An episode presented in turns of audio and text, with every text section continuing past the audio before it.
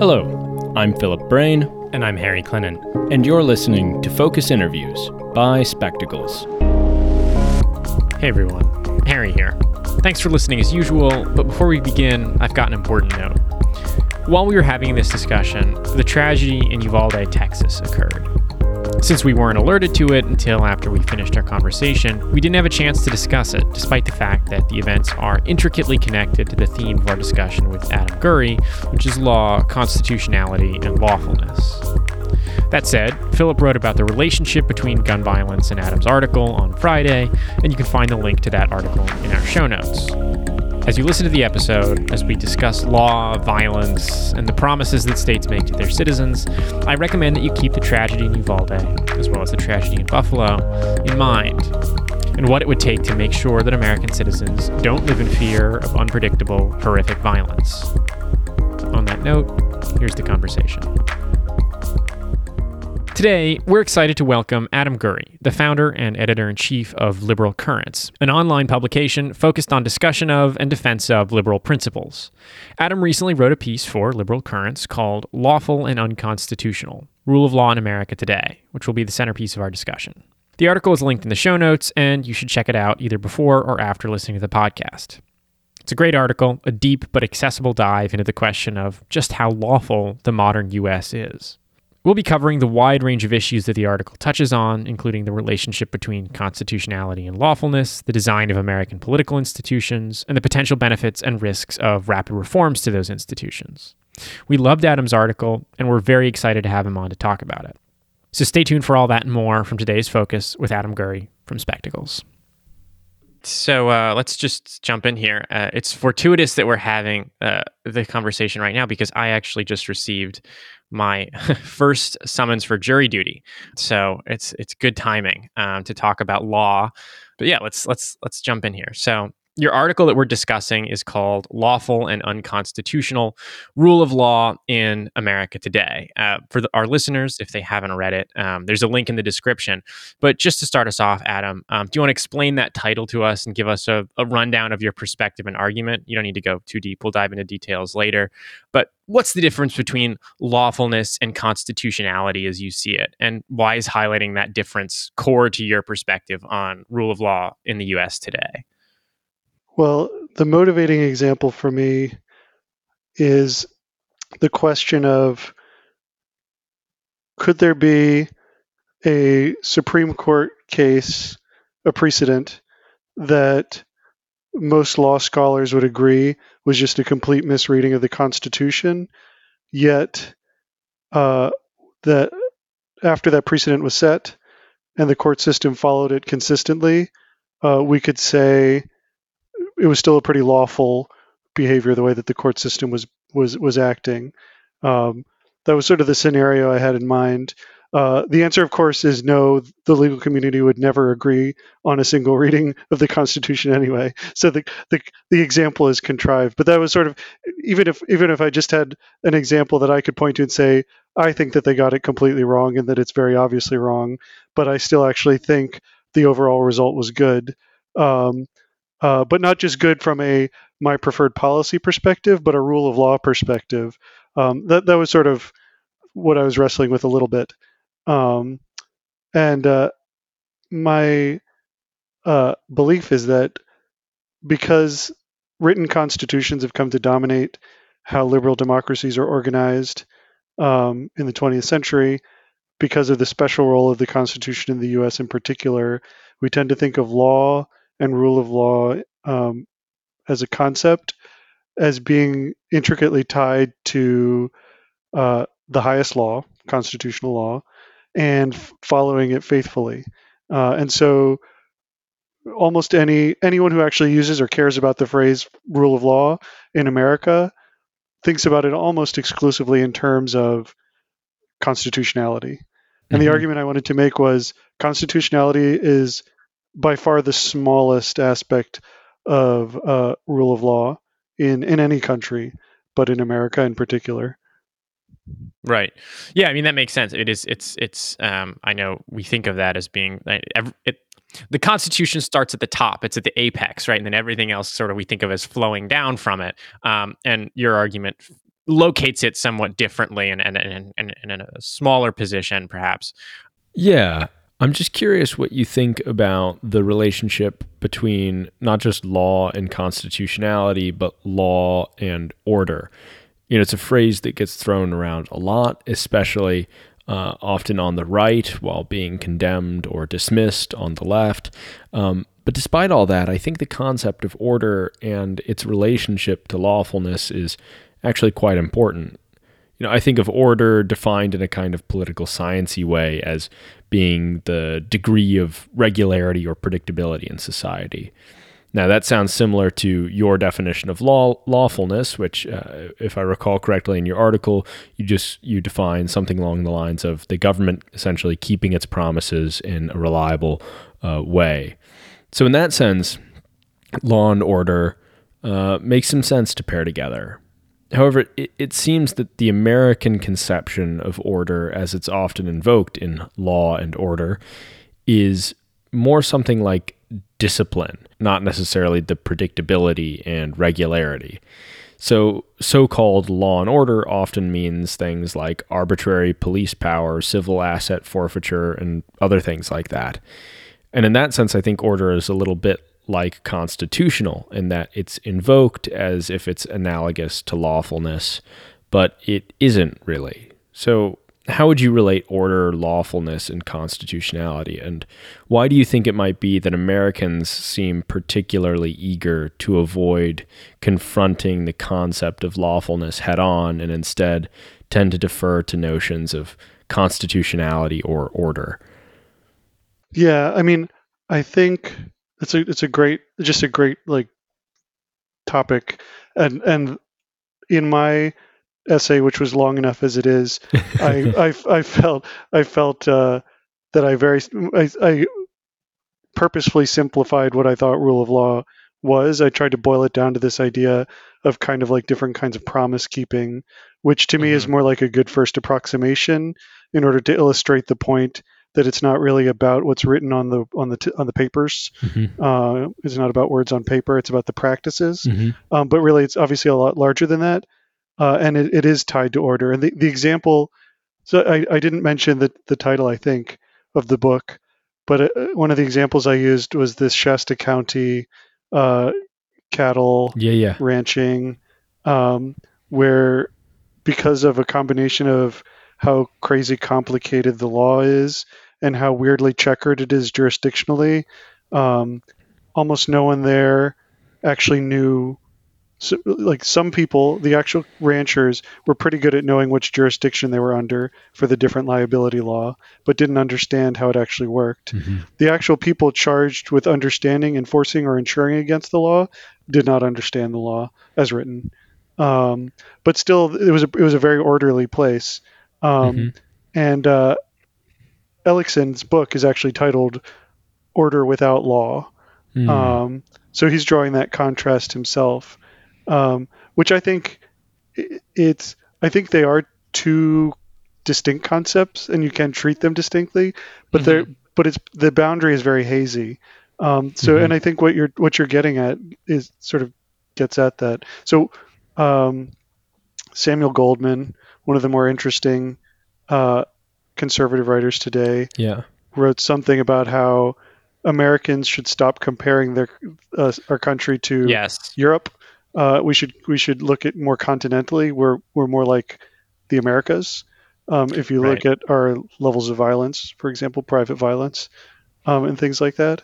Um, so there's a there's a disorderliness to American culture mm-hmm. that there there always has been. Uh, I don't think it's unique. I think some countries used to be similarly disordered. I mean, it's not like Europe was a peaceful place in the 19th century.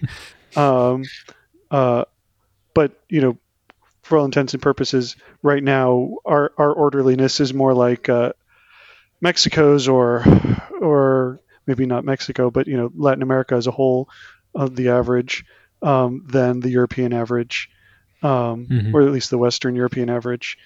Uh, and so, what does that mean, though? When when I look at uh, at uh, areas where police brutality is the worst problem, um, what what I what I see is sort of a two sided problem um, that as a criminal, as someone who believes very strongly in criminal justice reform, I'm I'm tempted to pin on one side, the enforcement side, but I do think it's more complicated than that. Mhm. I th- I think I think that uh, law enforcement works when relationships of trust have been created between the enforcing community and the enforcers Mhm. to some degree, um, and the breakdown of trust uh, results both in higher crime, like just just people with impunity committing crimes, violent or otherwise, against other members of the community, um, but also with police overreach. Um, and then it sort of is a vicious cycle where the re- the overreach feeds the, erodes the trust further. Yeah. Um, attempts to hold the police accountable um, demoralize the police, so that they then they just sort of uh, vacate the role a, a lot of the times entirely Mhm. um, and it sort of spins out of control. Um, so lawfulness and orderliness, I think they they they feed on each other.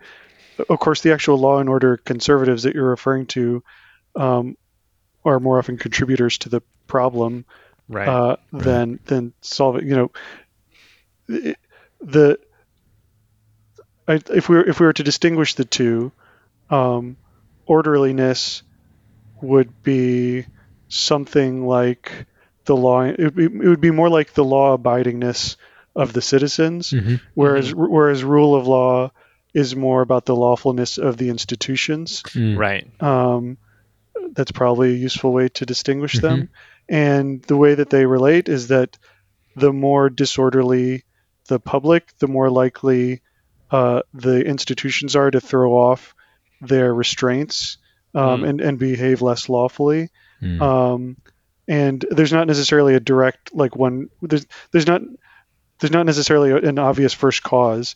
Um, and historically, you can point to cases where what what triggered the beginning of a spiral was either side of that. Mhm. Um, so I I think it's it's a it's a complicated area and it's easy to put it into sort of culture war terms if you wanted to pin it on either side.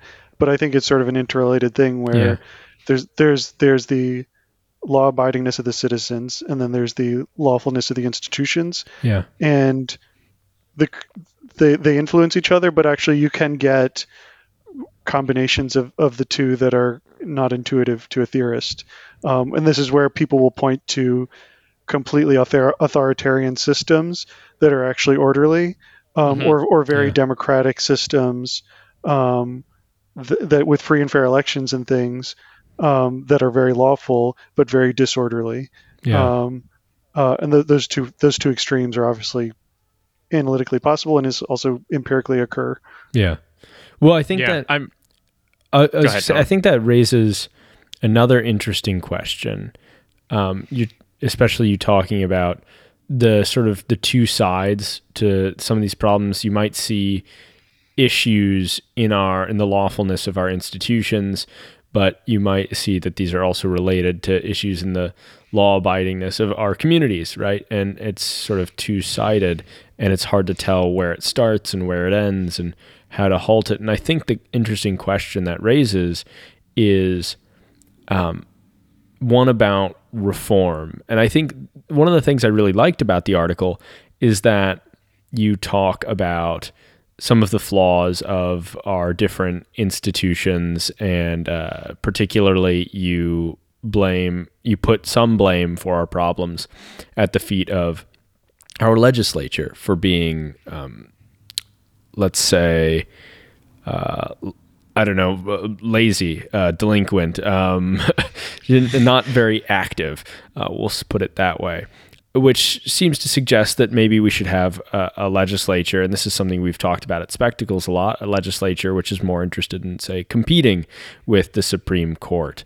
Um, however, you have a sh- you have a chilling story in your article about the House Un-American Activities Committee when the court tried to curb anti communism efforts, Congress uh, proposed to strip the court of its jurisdiction in the relevant areas. And as a concession, the court bowed to Congress and allowed HUAC to run amok. Now, I thought that was an interesting and worrisome story and it, it agree. I agree. and it, it reinforces this important question about reform that you sort of indicate with your discussion of, of criminal justice, which is that in the case of Congress, uh, could more activity simply translate to a sort of tyranny? And uh, could any single institutional reform, whether that's anti gerrymandering, reining in the courts, whatever it is that's meant to make the country more lawful, uh, simply be weaponized or overturned? Is reform really a solution, or is there some sort of deeper rot elsewhere, which is bound to prevent the workability of any institutional remedy? I, I have another another essay that's more about what I think is the, the fruitful, like, reform project Uh-huh. as an overall institutional thing, and it more it looks to countries like Canada or Germany uh, or Australia that are also uh, federalist, but and and also but also kind of what we think of as classical, you know, big welfare state, um, well, you know, good like but but like orderly, like basically you could you they. The, the the actual the the place of those countries, especially like Canada, in American debates is usually the left saying we should be more like them in like healthcare, Mhm. and the and the right saying no, we want more, uh, you know, free market solutions, and we want to be more federalist. Um, but at least on that latter one, the the healthcare services are provided by the federal units in Canada.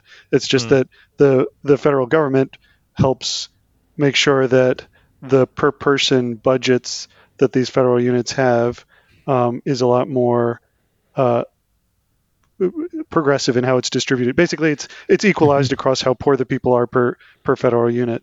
Um, uh, and then you know they place some they place some standards on them as, as, that they're supposed to meet and things, but Right. mostly it's hands off and, and administered by the provinces. Um, so long long story short, in in that I look at especially since state constitutions are much more flexible and easier to update or, or outright replace uh, than the federal one. Um, just sort of how far we could go with a, an, a state by state uh, reform approach. Um, but of course, the problem is that with everything, like you're saying, it's it's a lot of things tied together. So, uh, you know, you know, in economics, they they talk about the problem of the second best, where uh, the next the next best if if you if you have a policy regime that is the worst possible regime, Mhm. a reform that makes it logically further in the direction of the most desirable outcome might actually be worse um, Mm. than uh, than Hmm. just uh, working within the logic of of what you already have, um, Right. th- In some way. Um, so there's, a- there, I mean, and there, that that's an econ thing. There's there's a lot of uh, sort of like complexity theory that uh, that that and you know dealing with nonlinear systems that that backs up that logic where there's essentially a lot of middle grounds between peaks that are worse than Right. than even even you know the lowest peaks. Um, but, but point, the point is that what makes this hard is that in, in my mind to get a better dynamic um, overall um, would probably take se- several large changes Mhm. that would be hard to get any one of of them.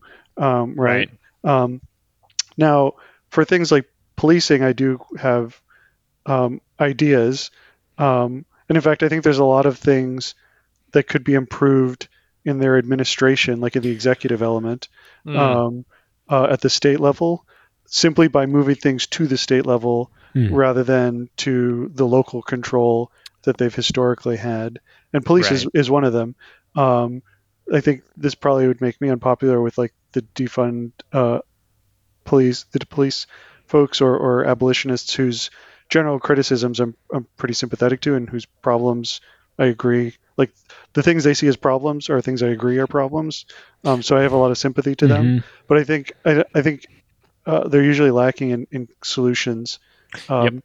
And from my point of view, a large state level, prof- like high professional standards uh, police system um, would at least get rid of a lot of the worst uh, examples of, of police precincts that we have now.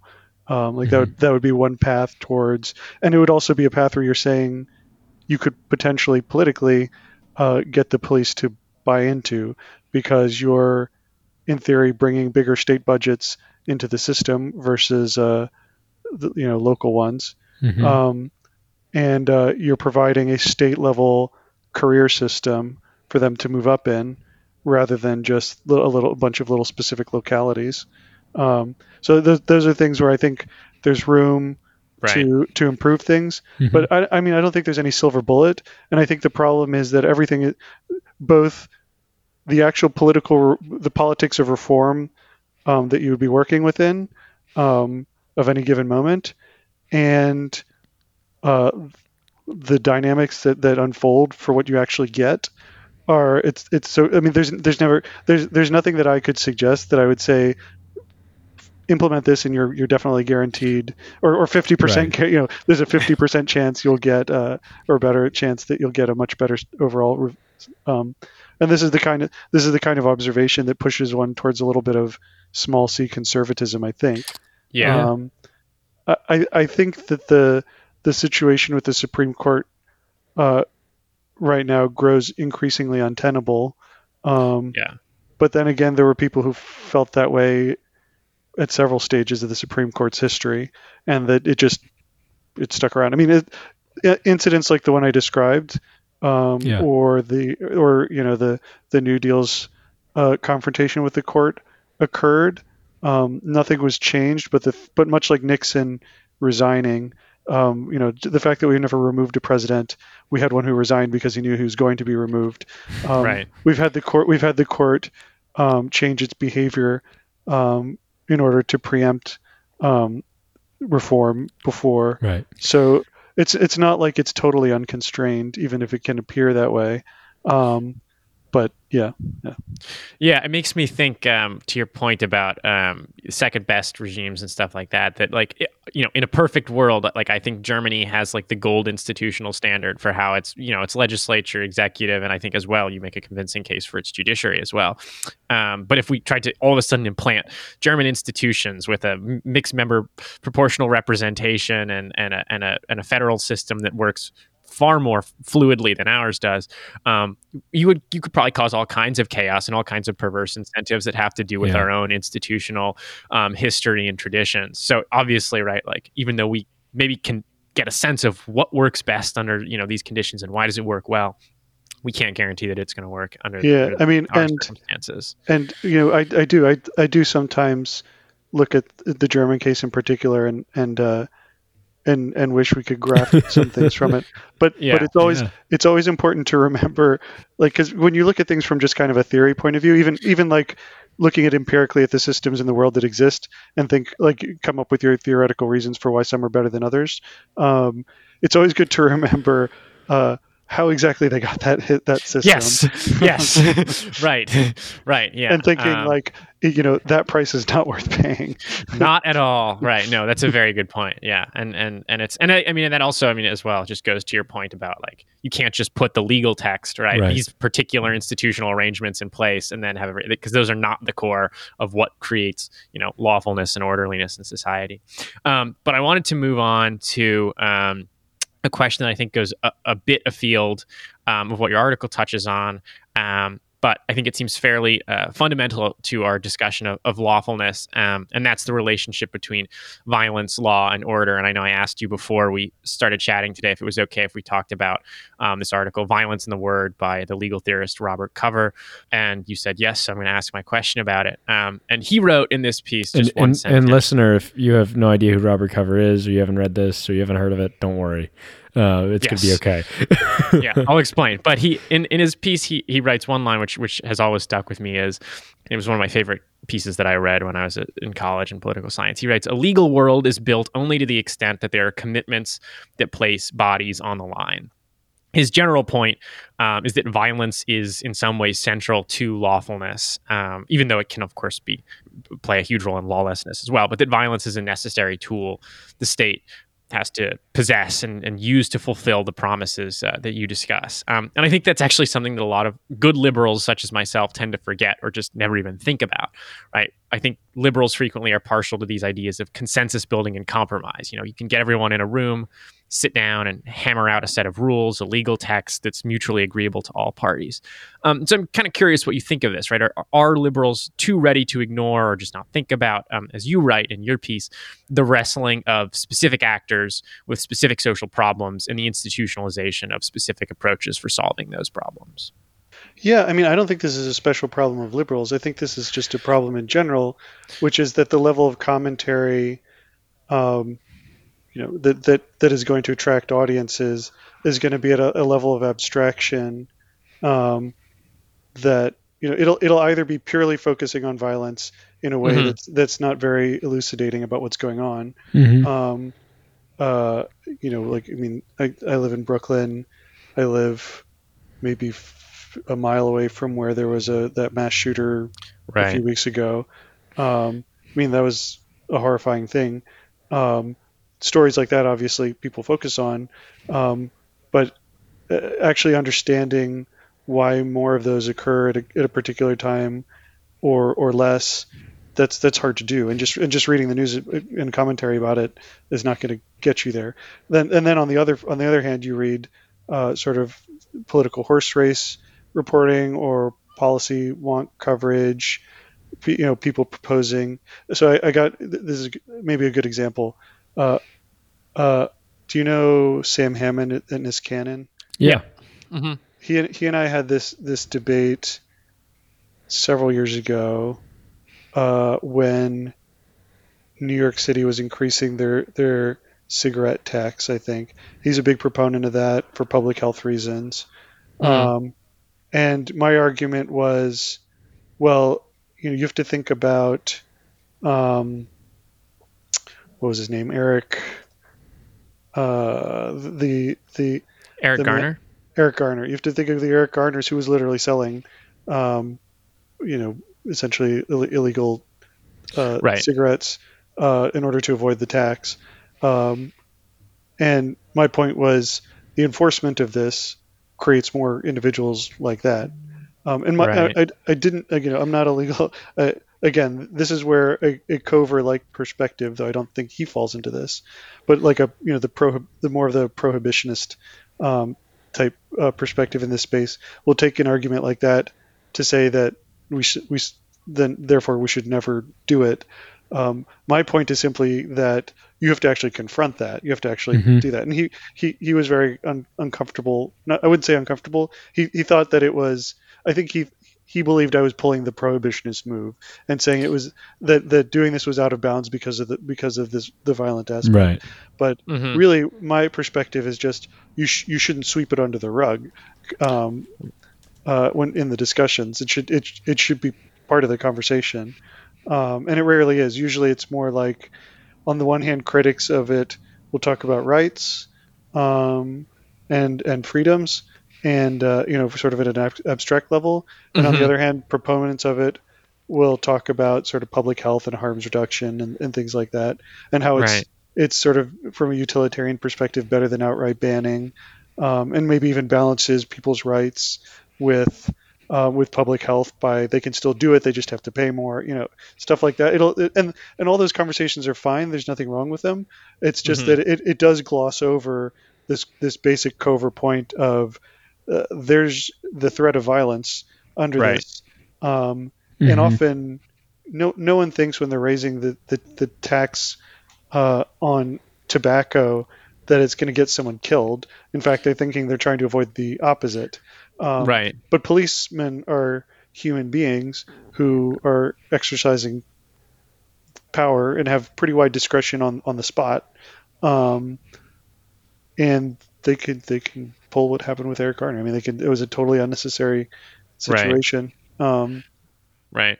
It makes me uh, makes me think of uh, what the your recounting of um, what Mohammed Bouazizi was subjected to that you discuss in your piece. Right, he lived in this world where he was governed by this weird web of regulations at the low at the level of his you know what he what his practice was, and also living in a totalitarian regime. Um, but that also struck me um, because um, Cover talks about um, martyrs and people who you know commit these acts um, in resistance to a, a, a series of, of, of, when they you know get to a point where they think this system is so unjust that I'm going to you know commit an act of martyrdom, and that is sort of what Muhammad Bouazizi did. You don't mention it in, in, in your article, but that he set off the, the Arab Spring in, in his action, and so I, I thought of that um, the, the connection between that sort of that violence that takes place, the sort of Cover talks about. It. It's like world destroying violence, um, and what and and and the you know the power of the state. And I thought that was very interesting. I like that connection. Yeah, no, I mean, so I maybe three or four years ago I started getting interested in legal realism mm-hmm. as a, as a school. Though I have to say, my conclusion is that it was never actually a school. It was a oh, it was sort of a moment in time in American jurisprudence um, where a bunch of, of, a bundle of different things were variously influential, like think, using social science, um, but also being a little skeptical about uh, formalism mm. and like a, a, few things like that. Um, but one of the things I wondered is at the time is if you could take Cover like arguments seriously and still believe in rule of law at all. Yeah. Um, and uh, and I, I, had trouble because if you if you zoom in on any institution, like if, if you look at it, with sufficient granularity, which we can now because of, of how how easy it is to record things um, and, and disseminate them to a broad public. Um, if you zoom in on any institution, it's a complete mess. It doesn't look orderly. No matter no, even the most orderly institution in yeah. the world looks completely arbitrary at the mm-hmm. level of case by case. Um, right. Uh, especially if you're looking at it case by case, one after the other. Um, uh, so I had trouble sort of saying, well, okay, but then what is anything really orderly or or, or lawful? And what helped me was not really reading like uh, you know Fuller's Morality of the Law or or Hayek on Rule of Law or, or these people who classically uh, try and formalize what rule of law is, but actually thinking about this this economist Hernando de Soto, who folk who who did I was I was happy to see he had done the work in the Bouazizi case, who I was writing about for other reasons. Um, uh, who writes about these markets where the regulations are opaque and expensive, and the the legality of things is is not just it's not just that certain activities are illegal that get conducted anyway. It's that there's a huge amount of ambiguity about what is legal. Um, and thinking about that as sort of a baseline setting for for lawlessness of the behavior of the state. Um, so you, on the one hand, a relatively strong state um, that is arbitrary um, and uh, and and ambiguous in that way. On the other mm. hand, um, sort of failed state situations where formal law is is very tenuous in existing at all. Um, right. So the, using those as sort of extreme bench lines, you could say, okay, in America, you can incorporate a business. You can you can maybe we don't like the licensure regime in particular professions, but if you get a doctor's license, you know, medical license, you can practice medicine. No one's going to throw you in jail for practicing medicine or, or come and shake you down and, and say that you, will get in trouble they'll throw you in jail if you mm-hmm. don't pay them off. You know, that, that, that doesn't, that, that's not really like, we're way better than that, right? Mm-hmm. um, in that way, we're closer to Europe than we are to many parts of Latin America. Right. Right. Um, yeah. Uh, yeah. But but there are other aspects of our system that are very unlawful. Um, I think I I mentioned uh, the border protection and uh, yes and ICE. Um, my in my in my understanding, criticism of them is very merited. They have the largest budgets of any federal agencies uh, uh, individually. Like they're number one and number two. So combined immigration enforcement, um, just absolutely any any abuse you think of the FBI doing or uh, ATF um, it's just a joke. They're they're tiny, infinitesimally small compared to the size of the immigration enforcement agencies, mm-hmm. and their their mm-hmm. mandates are extremely broad. Mm-hmm. Um, the oversight is fairly minimal. Um, right. It's it's very common for them to deport people who are citizens just because they deported people first um, and ask questions later. Uh, the, the immigration courts themselves are part of the DOJ. They're not actually parts right. of the, the judicial branch. Like there's just a lot about it that's just very clearly lawless, and it makes sense, right? Because it's dealing with people that we've decided are not citizens and therefore don't have the same legal rights as everyone else. Mm-hmm. Um, and so we just, but but of course, as as anyone would tell you, and as they said about as, as the abolitionists said of slavery when it existed, uh, the things that are put in place to regulate the people that aren't citizens don't just end up. It's not like the citizens Yeah. never get touched. Yeah. you know? Right. Um, Yeah. and and are, and having these huge armed forces um, that ha- are given a great free hand uh, is is not going to have implications just for people that we correctly or incorrectly conclude are not citizens. Right. Yeah. No, I think that that makes me uh, brings me to a question that I, that I wanted to ask. I Yeah. think it might be our last question. But um, you talk about, uh, for example, with CBP and the um, asylum judges who are actually operating under DOJ. I'm sure you were paying attention and read because you mentioned you mentioned non-delegation um, briefly in your piece, and I'm sure you read something about the uh, Fifth Circuit Court ruling on the SEC uh, that has to do with administrative law justices and so I'll start by saying for for listeners, I I mean, you know, Congress has this power to establish federal agencies and departments and delegate some of its kind of some of its legislative authority to these agencies to make rules and regulations and even to employ uh, judges, uh, sort of kind of judges um, within those agencies. And I'm not an expert at all here, so I'm just going off of what little I know.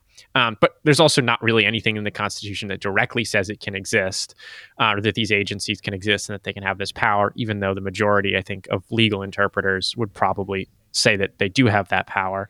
Um, and so, right now, if you, see this this case with the SEC, which is different than CBP, right? It's not exercising right sort of a direct violence against um, non-citizen populations, but the court has one court has constrained the power of the SEC to um, execute its its duties that Congress has given it on the basis that the duties are too vague, that the, the person in question have a right to a trial by, by jury, et cetera, et cetera. This is less important. Um, but I think in, in realistic terms, right, the administrative state, um, insofar as it applies to the general welfare, endowed with power delegated by Congress to interpret um, statutes within reasonable parameters and draw up rules and regulations, actually helps the government um, meet the basic commitments, the promises you discussed that it has to us as citizens, right? Prosecutes fraud, ensures we have universal weights and measures, so on. Um, and you do note, right, that something as radical as as as uh, the elimination of Congress's ability to delegate power could be seen as, you know, maybe we could see that as unlawful or somehow lawless because it's such a rapid change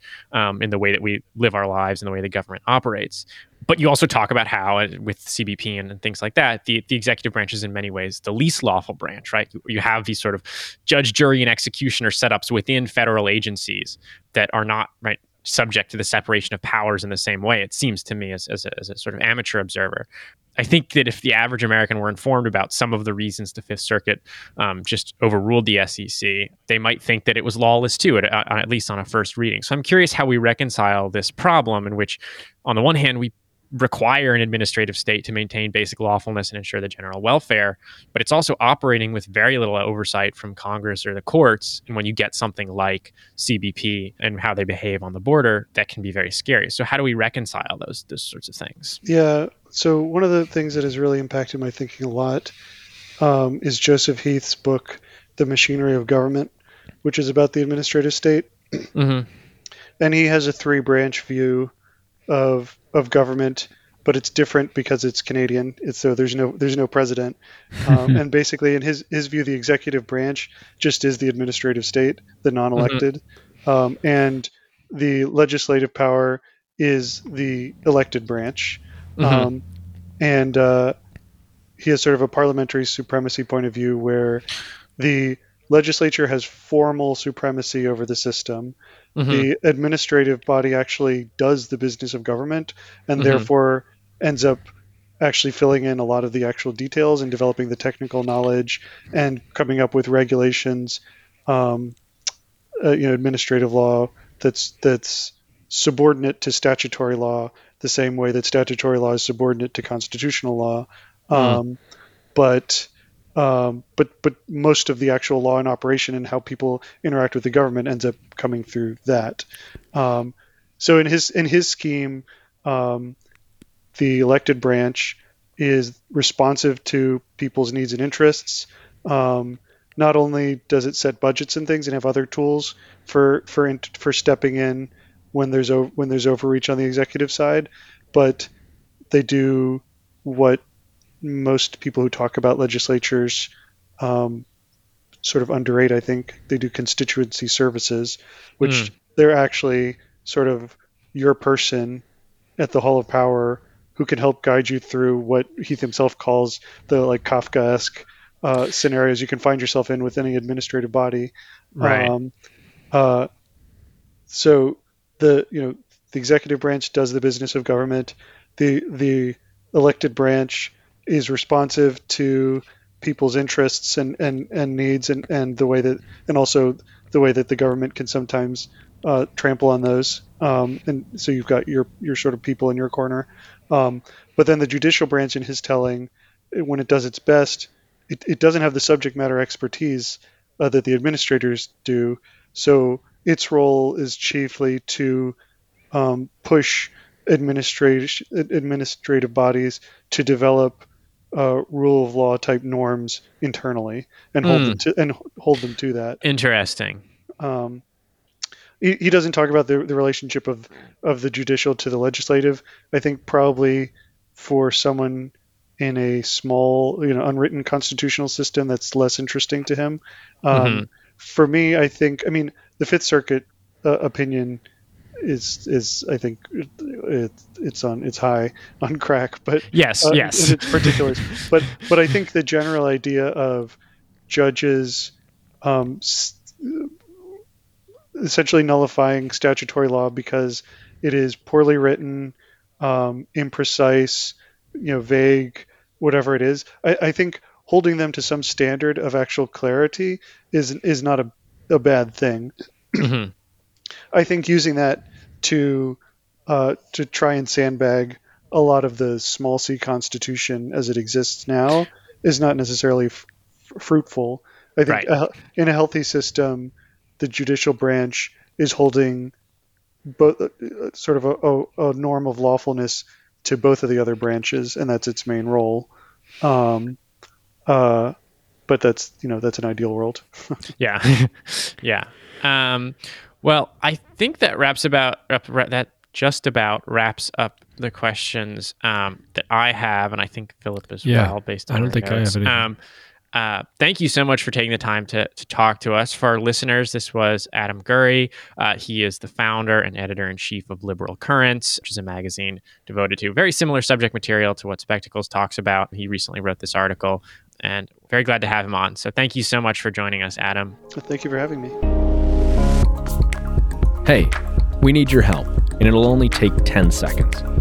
Our dream is to build a home for the stories that matter for democracy. But to keep that dream alive, we need to grow this community. So, if you've been enjoying Spectacles or you learned something from this episode, please consider sharing it. It's super easy. All you need to do is click one of the links in the show notes to share this episode via Twitter, Facebook, LinkedIn, or email. Thanks for your help, and thanks for listening.